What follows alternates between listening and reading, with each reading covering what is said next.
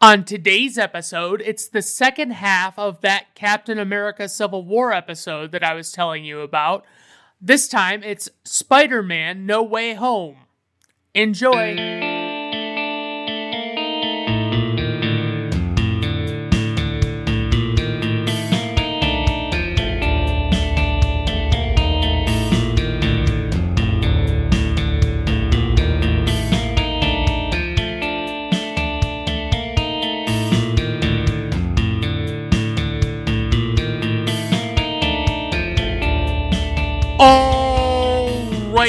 Everyone. Welcome to Brandon at Random Reviews. I am your host, Brandon Griffes. Thank you for stopping by. I do appreciate it. Today on the show, like I said, Spider Man No Way Home, released on December 17th, 2021, based on Marvel Comics characters and stories originally developed by Stan Lee and Steve Ditko, and some that were developed by other writers. There are a lot of characters at play here directed by Jon Watts, and he's actually directed all three Tom Holland Spider Man movies.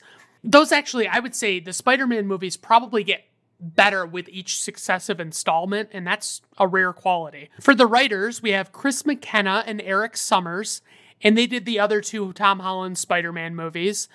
They did the Lego Batman movie, which I like okay, but people really thought I was gonna fucking love it because I'm such a big Batman guy, and I just it was okay. I wasn't like head over the head over heels for it. They also did Jumanji: Welcome to the Jungle, and I've never seen these new Jumanji movies.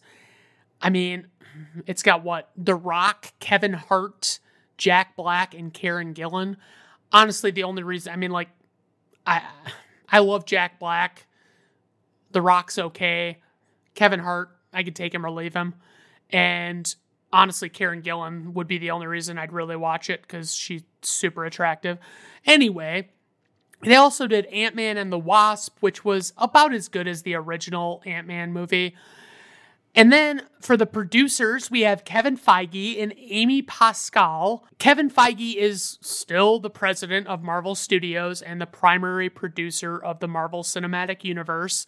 Amy Pascal produced the Ghostbusters reboot from 2016, which is awful.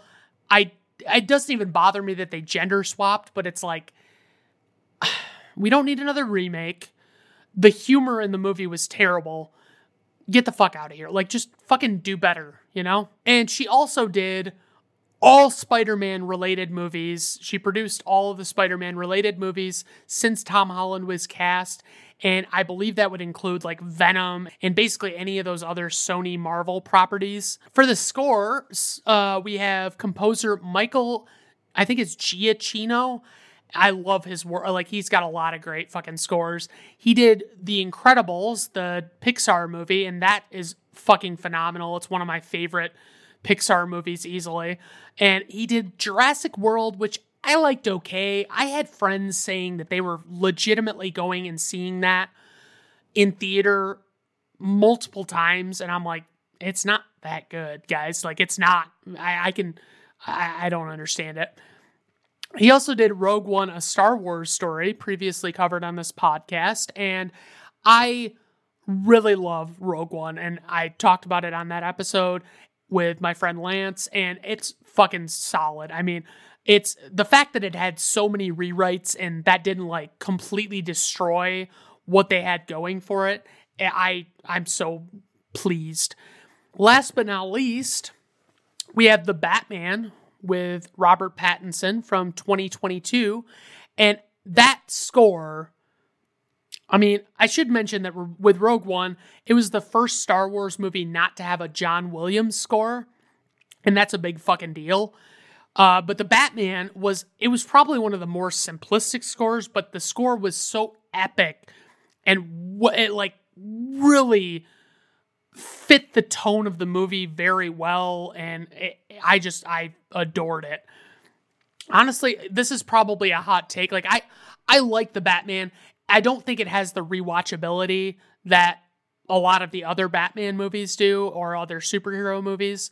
Okay, so the cast Tom Holland plays Peter Parker slash Spider Man, and I'll explain how we'll differentiate between the different Spider Men. Zendaya plays Michelle MJ Watson, or Jones Watson, excuse me. Benedict Cumberbatch plays Doctor Strange. Jamie Foxx plays Max Dillon slash Electro. Willem Dafoe plays Norman Osborn slash Green Goblin. Alfred Molina plays Dr. Otto Octavius slash Dr. Octopus. Marisa Tomei, who I have noted is hot, plays May Parker, Peter's Aunt May. Andrew Garfield plays Peter Parker slash Spider Man, and he was in the two amazing Spider Man movies from 2012 and 20, yeah 2014. And Tobey Maguire plays Peter Parker slash Spider Man, and he played the character in the Sam Raimi movies, the three of them, uh, 2002, 2004, 2007. And the first two are fucking stellar. The third one is hot garbage. And I feel like every fucking time I hear somebody point out what hot garbage Spider Man 3 was, some dipshit has to fucking come into the internet comment sections and say, oh, you know, I like that one. It's like, no, you, you might have fucking liked it. That does not mean it's a good movie. So, casting notes Tom Holland is the youngest person to portray Peter Parker, aka Spider Man, being 19 years old at the time. And I will talk a bit more later about how old the other actors were at different points in time. So, I forgot to type out a fucking plot synopsis. So, this is going to be a mess, but I'm going to say after the world finds out that Peter Parker is Spider Man. Peter goes to Doctor Strange to see if he can cast a spell to make them all forget that he's Spider Man. Due to this, the spell being botched, essentially, more or less, it causes numerous other heroes and villains to enter Peter's universe. Okay, that was that was not as bad as I expected it to be, but it was pretty bad. So the tagline is the multiverse unleashed. All right. And I guess that's probably fair. That's a reasonable statement. So I guess I'll just dive right into the plot of this fucking movie. So this movie opens up right where the last movie, Spider Man Far From Home, left off, where the villain was Mysterio, played by Jake Gyllenhaal.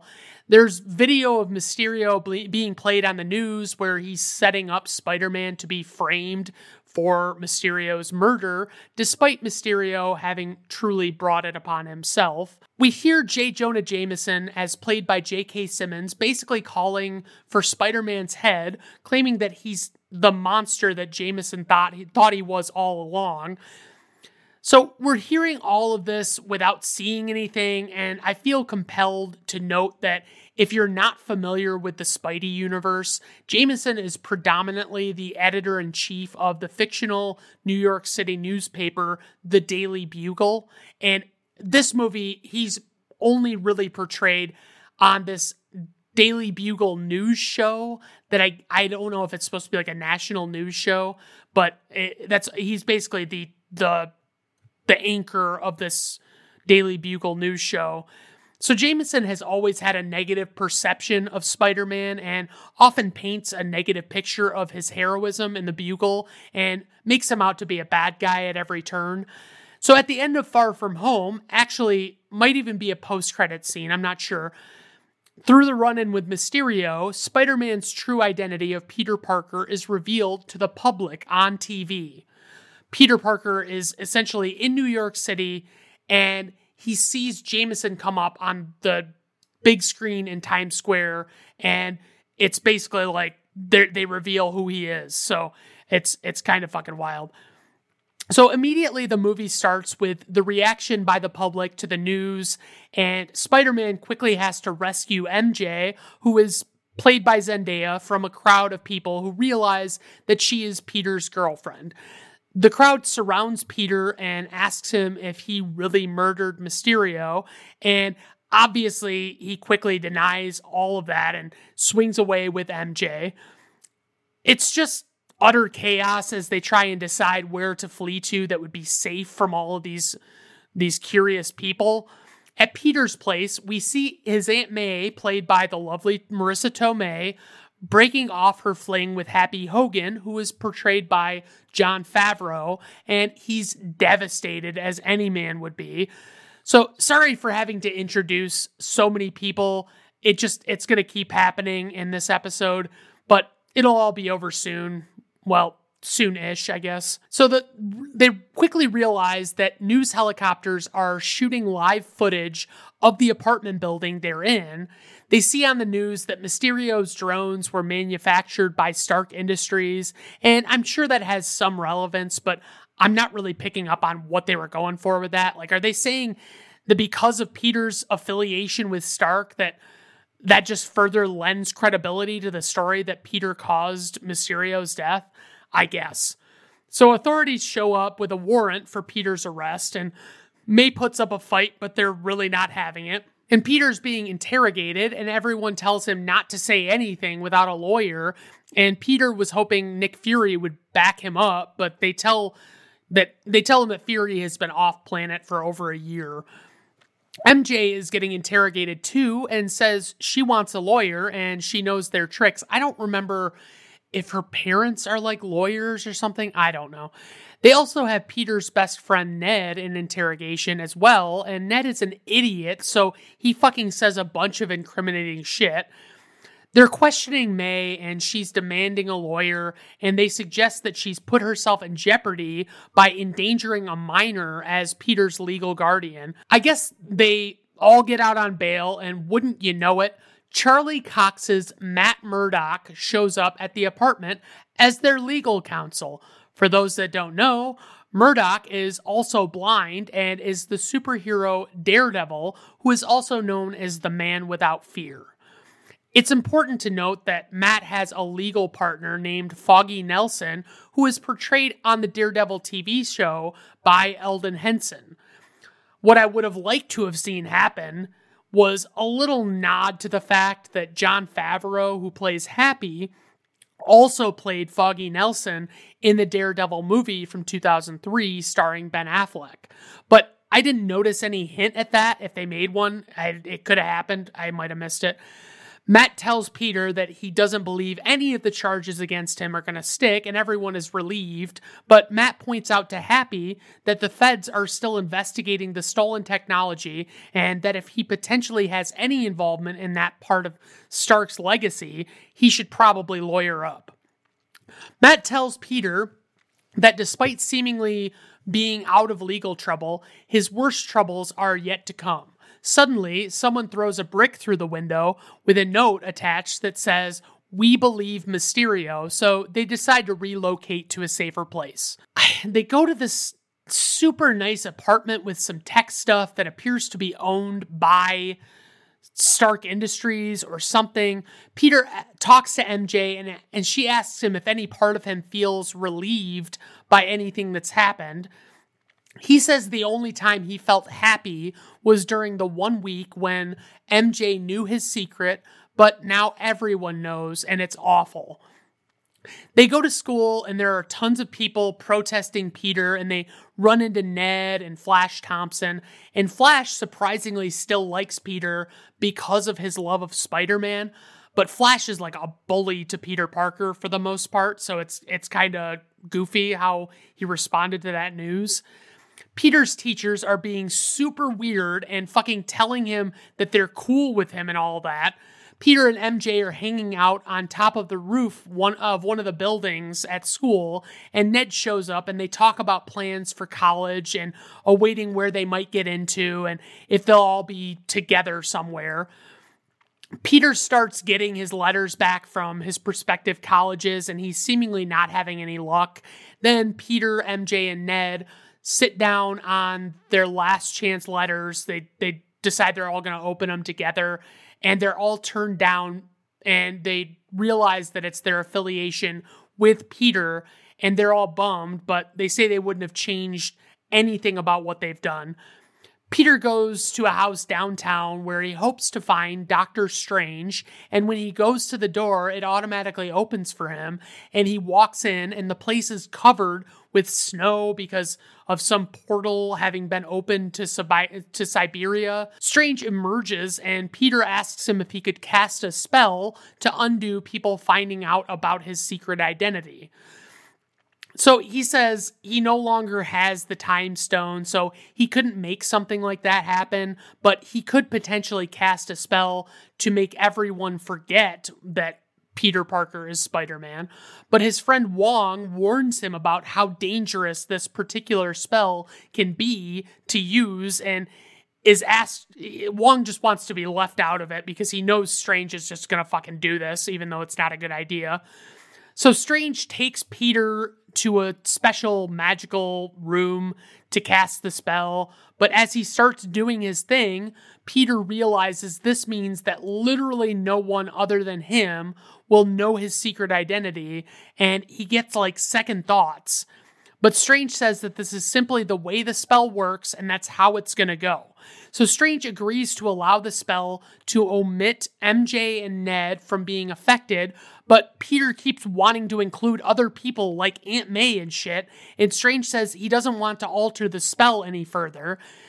And it doesn't make any sense to me because, like, okay, let's say if the original spell just wiped everybody's brain clear of this knowledge of Peter Parker being Spider Man, then what the fuck difference was that going to make? Like, you could just tell the three people that you want to know about it, and that's it. Like, I, am missing something here. Like, what was he so worried about? Anyway, so Peter keeps asking for shit, and Strange is seemingly losing control of the spell as he gets more distracted, and Strange has to shut down the spell because of the inherent danger presenting itself as it goes out of control. Strange tells Peter he's sorry that he and his friends didn't get into college, and Strange just assumes that they already reached out to them to reconsider, but Peter didn't even realize that this appeal process was an option. Strange becomes furious when he realizes Peter came to him and had him start casting a spell without even doing the whole thing with an appeal, considering the ramifications of a, a spell, even if they didn't fuck it up. Peter asks Flash to help him with going to this MIT mixer so he can talk to someone about appealing his rejection. So now Peter is in a rush to get to the event and he's on this bridge during a traffic jam and he finds this woman in her car who is apparently one of these admissions people at MIT as he begins talking to her about MJ and Ned's application, his spider sense goes off, so obviously something's up, and he jumps up on top of her vehicle to get a better look at what the disturbance is. Doc Ock, as played by Alfred Molina, appears. I should probably mention that this character is played by the same actor that was in Sam Raimi. You know, it's the same character and actor that was in Spider Man 2, the Sam Raimi movie from 2004, which starred Tobey Maguire as Spider Man. Doc Ock is a scientist who wanted to develop a. I, I haven't watched the movie in a long time, so this is kind of probably going to be shitty on the details, but he wanted to develop a machine that would generate energy.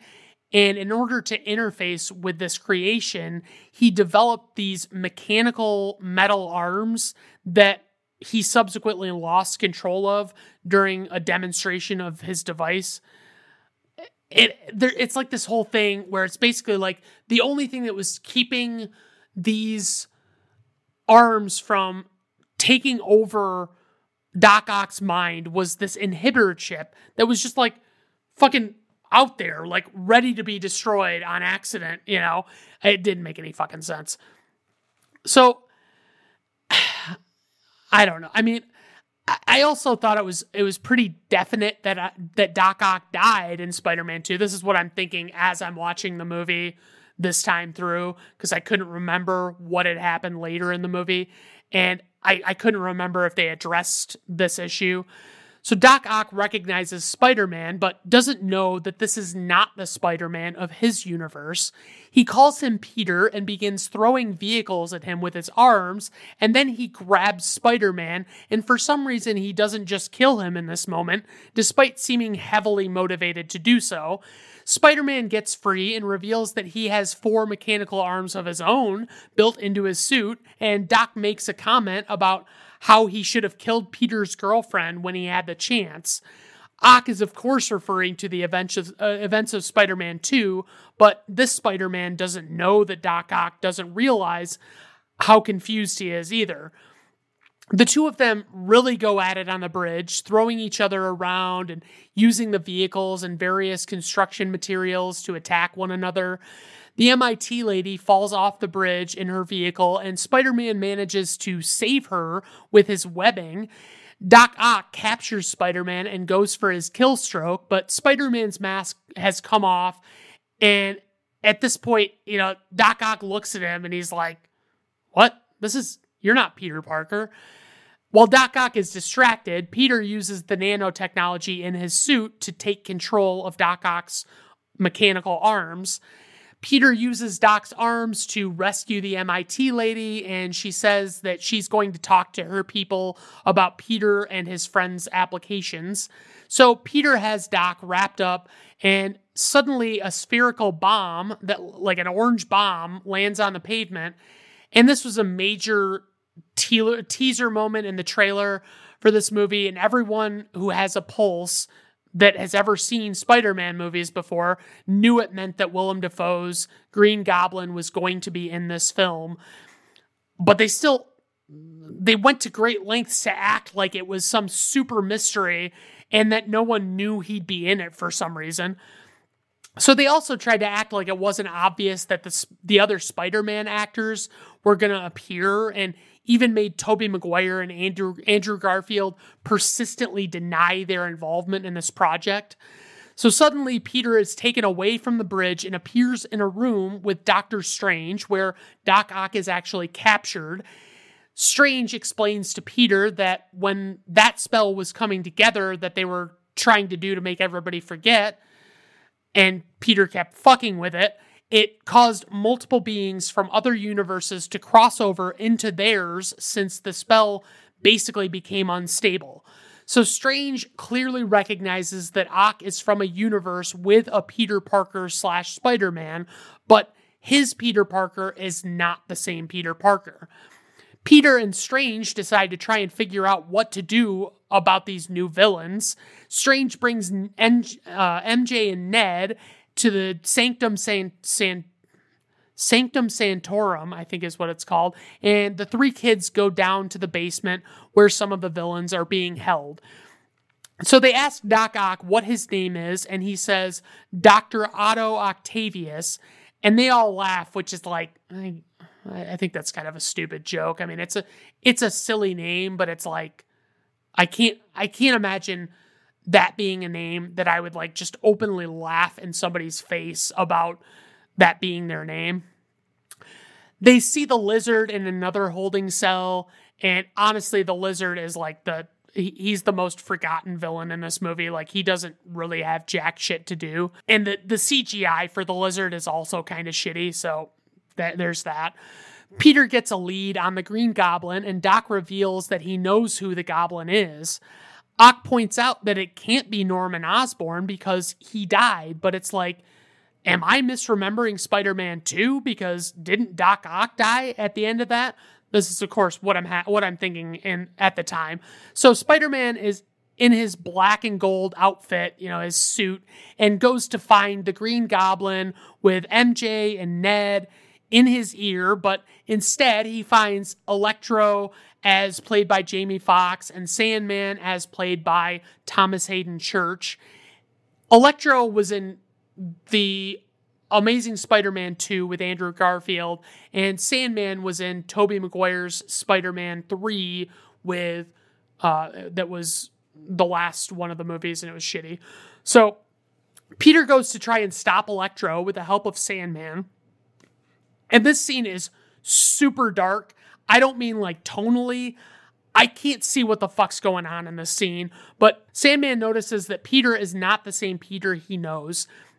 So Peter tries to explain that the two villains are in different universe or in a different universe and it's all his fault. And then Sandman and Electro are transported back to the holding, holding cells in the same room as Doc Ock and Lizard. Electro recognizes Lizard as being from his universe, and I guess Sandman recognizes Doc Ock for some reason, maybe from the news. I don't think they ever interacted with each other. Although the villains all went to the holding area, Peter stayed back to pick up the mess and kind of do damage control and help make it look like he's not just causing destruction everywhere. Meanwhile, we see Willem Dafoe's Norman Osborn in his goblin suit, and he's doing the whole bit where the goblin mask is hanging on the corner of a dumpster, and he's having a conversation with his presumably presumably sane self and the insane goblin character. So like it's basically just like you know, scary goblin voice talking to nice Norman voice they make it seem like Norman has become a bit of a loner drifter type of some sort. Goblin is chastising Norman for hiding from who he really is and suggests that he's also a straight up bitch. Suddenly, Peter gets a call from May and she tells him someone is at the apartment to see him, and it's Norman. Norman is hoping Peter might be able to help him sort out his issues, not just with getting back to his universe, but with him being fucking nuts and all. It's important to note that there's obviously no way that Goblin Norman will take back over because, you know, he couldn't possibly want to cause chaos or anything. So at the Daily Bugle news show, JJ gets a call from someone trailing or basically tracking Peter May and Norman. They're like tailing them. Norman comes to the building or to the holding cell and they finally address the whole confusion of the characters having died in prior storylines. Sandman explains to Ock and Norman that they both died despite them having no memory of that happening. The other villains chime in and all tell similar stories of how they remember fighting Spider Man in the moments leading up to their deaths, and then the next thing they remember is appearing in this new universe. I didn't point it out with the other guys because honestly, I don't remember those movies as well. Because honestly, those movies were not super great. Like, I just kind of forgot. I couldn't remember whether or not they'd actually died. Strange explains his plans to reverse his spell to send them back to their own universes and effectively kill them. Peter is not on board with simply killing all of them, and Strange says it's their fate and that the universe is more important than their lives.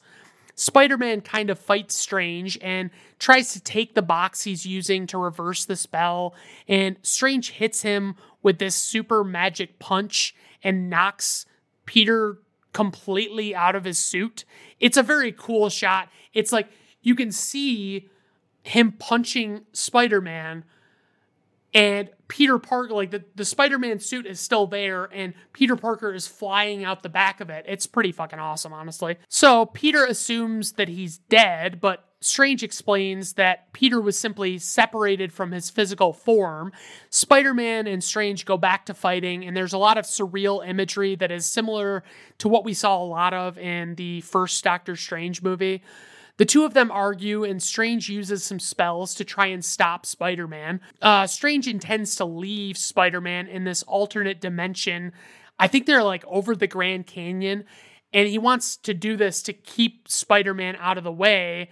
And uh, basically, Spider Man figured out that the way everything is working in this alternate dimension is fundamentally ge- geometric. So it's like he's really good at geometry in school and he figures out what he can do to get out of there. So he elects to trick Strange into being left where he intended to leave Spider Man. So Spider Man comes back to the villains and tells them he wants to try and figure out a way to fix everything and potentially have them not die too. But they're not on board with being fixed initially. But when they see that they really have no other choice in the matter, they decide to just hear him out and see what they need to do. Peter tells MJ and Ned that he has to do what he's going to do without them to avoid putting them in danger. So the villains decide to go with Peter and they head to the apartment. So Peter decides he's going to go to work on fixing all of them, despite their feelings that they don't need fixing. He starts by trying to fix the inhibitor chip, for uh, Doc Ock, and the inhibitor chip for his tentacles, actually, it's the one I was talking about. It fried shortly after he started testing them out, and subsequently he lost control of his actions and became evil. It's kind of a shitty explanation, but it is what it is. So Peter installs the new inhibitor chip, and It works as planned, and Doc goes back to normal, it seems. Electro seems aggressive and not on board as Peter goes to work on fixing him, and Sandman is trying to get him to just go along with it so that they can all get back home.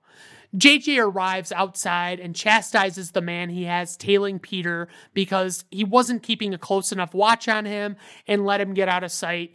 And there's all this shit that he's clearly doing, obviously, that the guy doesn't even know anything about. Suddenly, it's revealed that Goblin has taken over Norman, and Goblin says that the villains don't need fixing, and essentially all but Doc Ock go into open revolt, and Peter tells May to run. So let's see. The villains start to wreak havoc on the building and are going outside and causing trouble.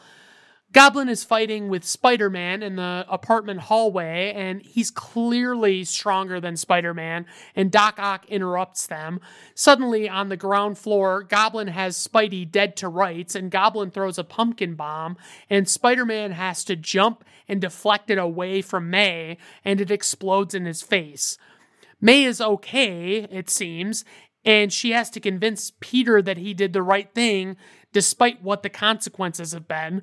But apparently, May is actually not doing as well as it seemed initially, and she collapses after telling Peter that with great power comes great responsibility. So, Peter cries out for an ambulance, but it's pretty clear that May is going to die, and she, of course, does, despite Peter verbally trying to convince her not to.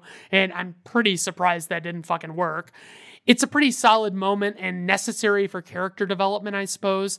That just her dying, it's it was unexpected, so it was, it was a nice little twist. The police come and still view Peter as a criminal and start shouting at him and probably assume he was the cause of all of this chaos, which indirectly he was. MJ and Ned are hanging out with Strange's box and wishing they could see Peter aloud and causing a portal to that that causes a portal to open and wouldn't you know it spider-man appears but also wouldn't you know it it's not their spider-man it's andrew garfield's spider-man and of course they're taken aback by the situation and at this point for clarity to my devoted listeners and viewers now I will refer to each Spider Man's actor's character by their last name.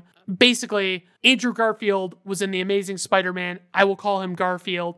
Tobey Maguire was in the original three Spider Man movies. I will call him Maguire, and that'll be it. Garfield has to convince MJ and Ned that he really is the Spider Man of his universe, and Ned's older female relative, I don't remember if it's his mom or his aunt or what, is at the apartment they're at and she's freaking the fuck out by what's happened. So Garfield is trying to figure out what happened to make him go to another universe, and MJ wants him to prove who he is.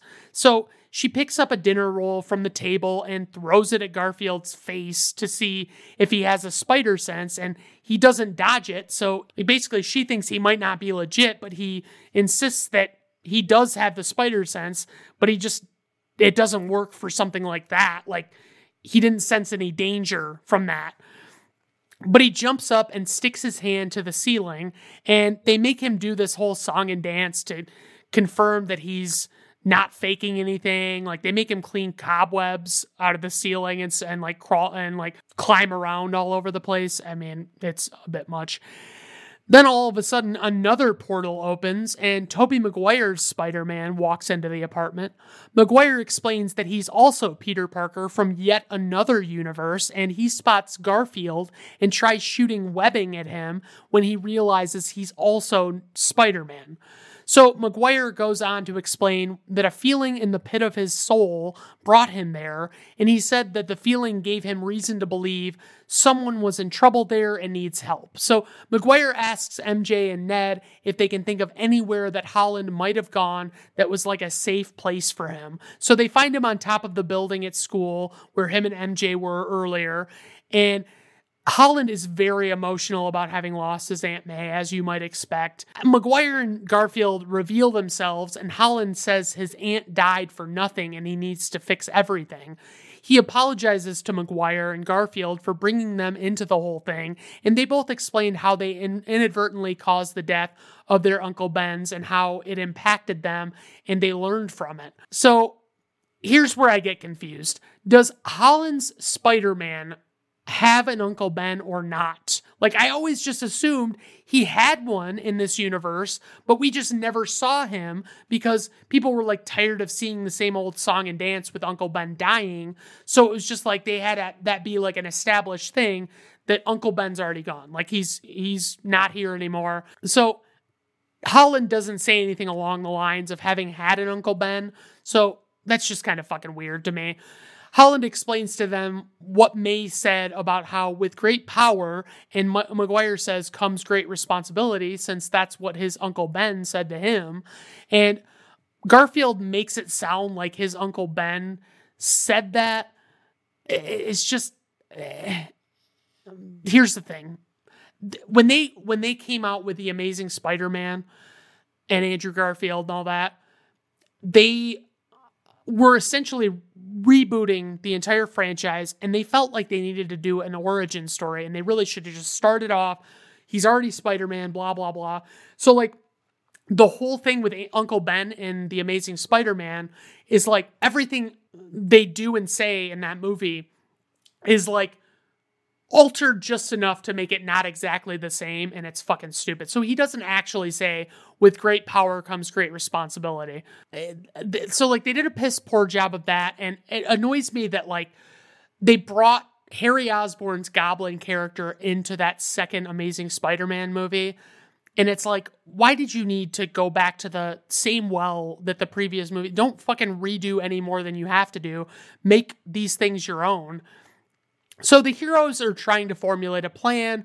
So basically, Garfield goes to work on a cure for Dr. Connors since he's cured Dr. Connors before, and Maguire tries to work on an anti serum for Osborn. I like that there's an overall vibe of Maguire and Garfield's characters sort of serving as mentors to Holland, helping him through all of his troubles which makes sense because they're both like 40 years older than Holland, but I'm just kidding.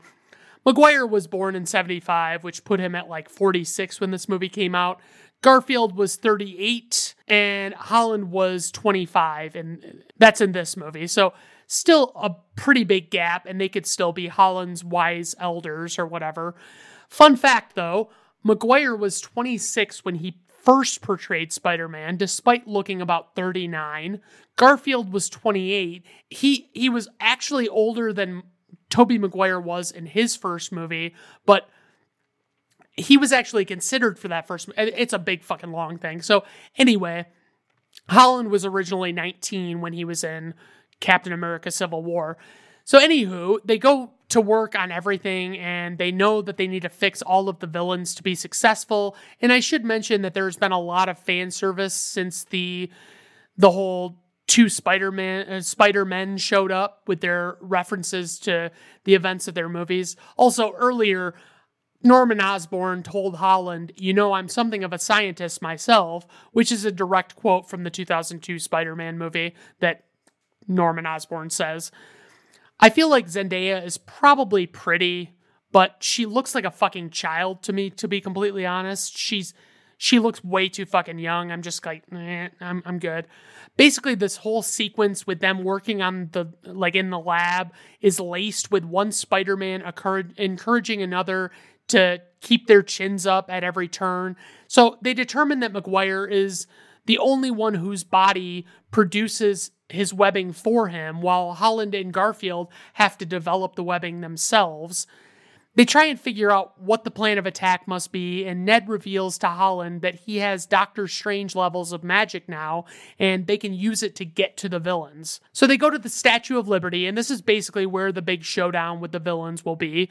Maguire and Garfield sit and chat, and Garfield cracks Maguire's back for him, and all three of them start talking about Maguire's fascinating organic webbing.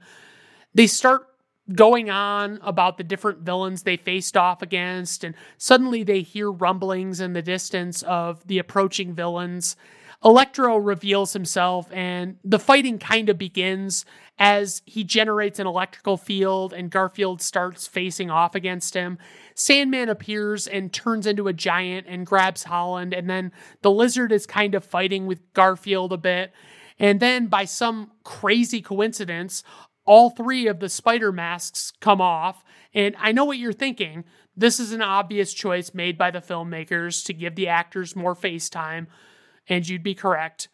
At least I can only assume so. I can neither confirm nor deny that, but it only seems fair to point out that possibility because most other Spider Man media, like especially the animated series from the 90s, they, they didn't feature him losing his mask all the fucking time. Like, it, eh, most of the time, he would become Spider Man and his mask would never come off. Okay, so it's starting to seem like the villains are too much for them, even though they aren't even all there yet. I don't think. All three Spider-Men try to take out Electro, and meanwhile, Lizard realizes he can hear MJ and Ned speaking from the other side of a portal, and he starts charging at them. So Holland has to stop him, uh, stop Lizard. Then Electro is trying to take out the other Spider-Men, and Doc Ock shows up, and initially you think he's bad, but he also stops Electro while going for Holland and Maguire. MJ and Ned are fleeing from Lizard, and Holland hits him with the I'm sorry, with the lizard antidote, which antidote, I know how to pronounce that, which turns him back into Dr. Connors. Strange suddenly shows up with the intent to stop Holland. Then MJ and Ned tell Strange that Holland's plan is working to fix these villains. We get these heartfelt moments with Garfield and Electro, as well as Maguire and Doc Ock, and it's not too sappy, luckily. Holland finds Strange and apologizes to him, and he meets Maguire and Garfield. Strange has been dangling in that realm over the Grand Canyon for like 12 hours and just managed to somehow get out. Strange says it's admirable that they're trying to give the villains a second chance, but it all has to end. Suddenly, Goblin shows up on its glider, and MJ falls, and Goblin prevents Holland from saving her, and Garfield swoops in and gets her, and it feels like such an emotional moment. What with the moment echoing the accidental snapping of Gwen Stacy's neck at the end of Amazing Spider Man 2. So it's kind of like a redemption moment for Garfield almost. MJ and Ned find each other and Holland makes sure that they're okay and he has Go- he has Goblin down and Goblin taunts him into a hand-to-hand fight. This fight is actually pretty solid and Holland is really going all out trying to kill him and just as Holland's going to take him out using his glider as a weapon, like he's he's literally going to take it like fucking smash him in the face with his glider. Maguire stops him, and then Goblin promptly takes out Maguire. Goblin begins to get a rise out of Holland by taunting him that it was indirectly Holland's fault that Aunt May died, even though Goblin actually caused it.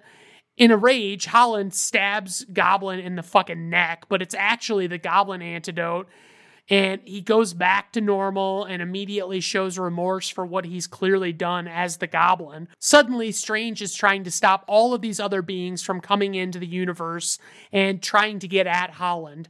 Holland proposes that Strange cast a spell to make everyone forget who he is, and Strange explains that it would mean literally everyone would forget who he was. Holland accepts this and goes to thank the badly wounded Maguire and Garfield for their help. I actually almost thought that Maguire was gonna fucking die at the like the way it was looking, it didn't look good.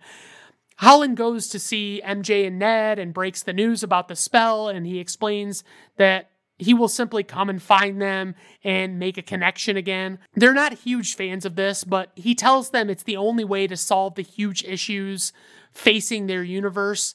Obviously, it's super emotional as they're essentially saying goodbye to each other permanently, in a sense. So Holland accepts his fate and has Strange cast the spell, and everything seemingly goes back to people not knowing Holland's secret identity. JJ is on the news later bitching about how Spider Man hides behind his secret identity and should reveal who he really is to everyone. Holland goes to see MJ at work and he waves at her as he walks in and she waves, but she's actually wa- waving at Ned that he, he just like walked in behind Peter. Holland walks up and introduces himself, but despite having this whole thing written out on this sheet of paper, he just freezes up before he can tell it to her and he just says he wants a coffee. So he overhears that she got into MIT and she seems a bit uneasy about the whole thing and says the saying that she says all the time about like if you always expect disappointment you'll never be disappointed. So he pays for his coffee and awkwardly seems to have no exit strategy for his encounter with mj i can't help but wonder if he should have just gotten a fucking number you know what i'm saying? But that most definitely did not happen. He did not get a number. So holland goes to aunt may's grave and happy walks up beside him and asks how Holland knew her. And they talk about how what happened to her was not meaningless and she'll live on through these people that were, you know, the, these people's lives that she affected, you know. Holland goes to his new apartment with the smallest box of belongings ever and listens to the police radio scanner and suits up and goes out to do his thing. In the mid credit scene, we see Eddie Brock, as played by Tom Hardy, at a bar. The bartender has apparently been telling Brock about this area where all these super beings are seemingly concentrated.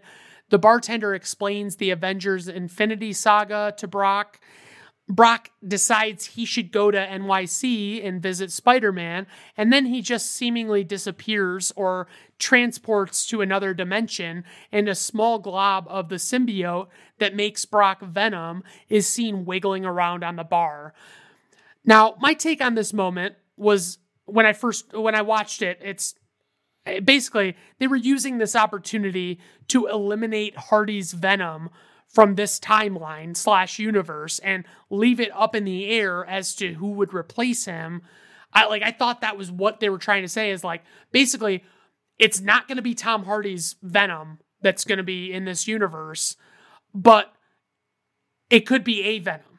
But uh, apparently I googled it just to make sure and I found on that website the Wrap that I guess the suggestion is that Venom was brought to this universe by the same Doctor Strange spell that drew in the other villains from other universes, and that instead of finding Holland, he sat at this bar to hear about the Infinity Saga, and that's where it stopped. Then, when the strange spell undid all the Spider Man stuff, it basically just, when that spell made everybody forget, it took everybody out of the universe, including Venom, and so, or Brock. And that's how it goes down. So essentially, this is their way of shooting down the potential for Hardy's Venom to join the MCU at all. Which is good because despite my well documented love of Tom Hardy, and I do love the character Venom, his two Venom movies are very underwhelming and they made a lot of weird choices in them that I didn't like. Then, in the post credit scene, we get what is essentially a teaser trailer or even just a regular trailer for Doctor Strange in the Multiverse of Madness. Now, I've always heard that Doctor Strange 2 was supposed to come out before No Way Home, but they fucked up and decided to release No Way Home first because of basically release date delays caused by the pandemic and things like that that essentially just fucked all of that up. And they had to actually go back and fix references to respective movies. You know, the, No Way Home was referencing Multiverse of Madness events, and Multiverse of Madness events was, you know, it, it didn't, it wasn't good. Honestly, I hate the whole mid and post credit scene thing. And this was particularly stupid because they just did a trailer for Doctor Strange 2. And it's like, that's I don't I, I can watch a trailer online. Like I want to see something that like is uh, basically like a small scene that just hints at something that's coming down the road, not like giving me a trailer of the probably the the next movie in the MCU that was supposed to come out. I, I don't know. I mean, I, I, don't like the concept of the mid and post credit scenes because they're it's like put it in the fucking movie. I don't need to fucking sit through 10 minutes of credits to, in order to get this out of these movies. They should just fucking do it the way they should. Okay, so praise for this movie. I love the writing in this movie and the clever way that they made the story work. Uh, obviously, it was great seeing all of the actors from prior movies come back. The additional references to the prior movies were well done and not overdone, in my opinion. The action was top notch and highly enjoyable for me. Criticism killing off Aunt May left me on the fence. Like it was necessary, but that just means no more Marisa Tomei. So that kind of sucks. So, so, so, trivia for his appearance in this film.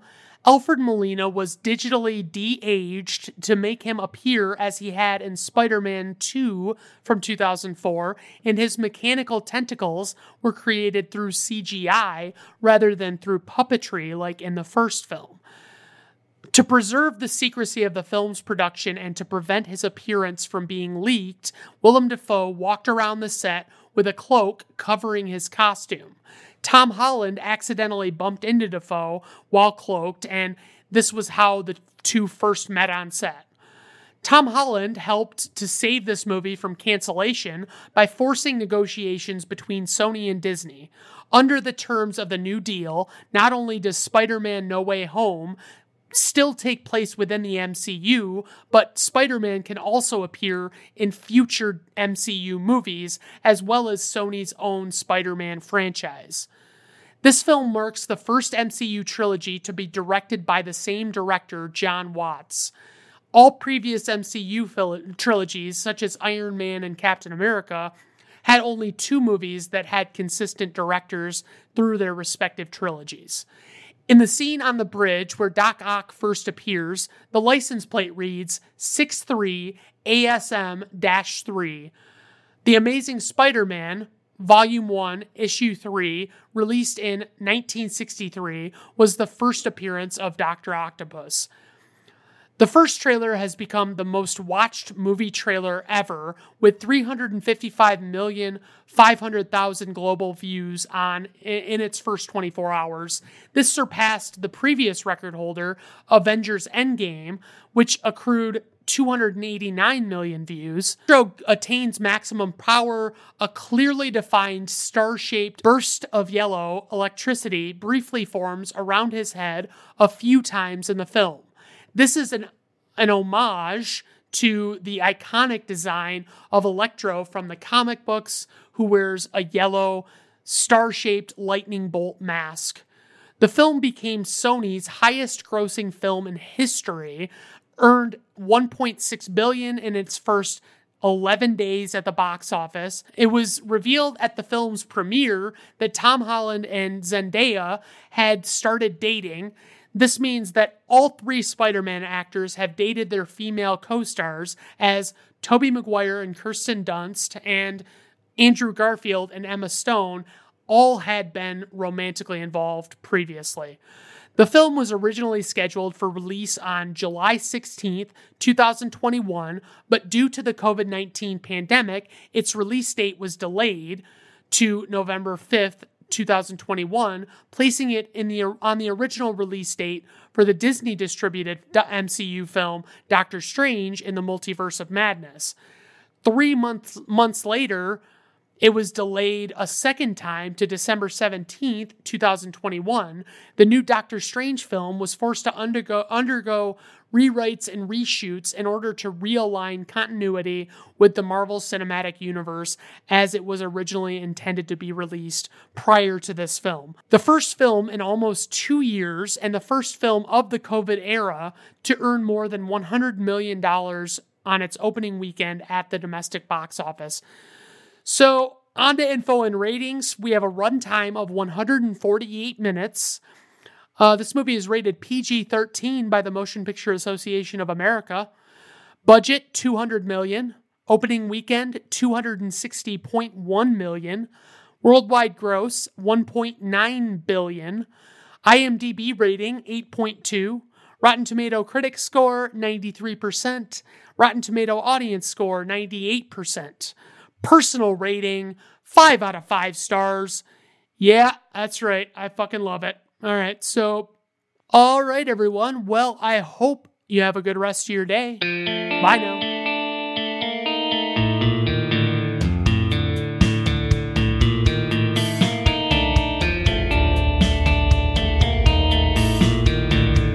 Brandon at Random Reviews artwork, theme music, and podcast are written, performed, recorded, engineered, directed, and produced by Brandon Griffes in association with Brandon at Random Reviews Entertainment.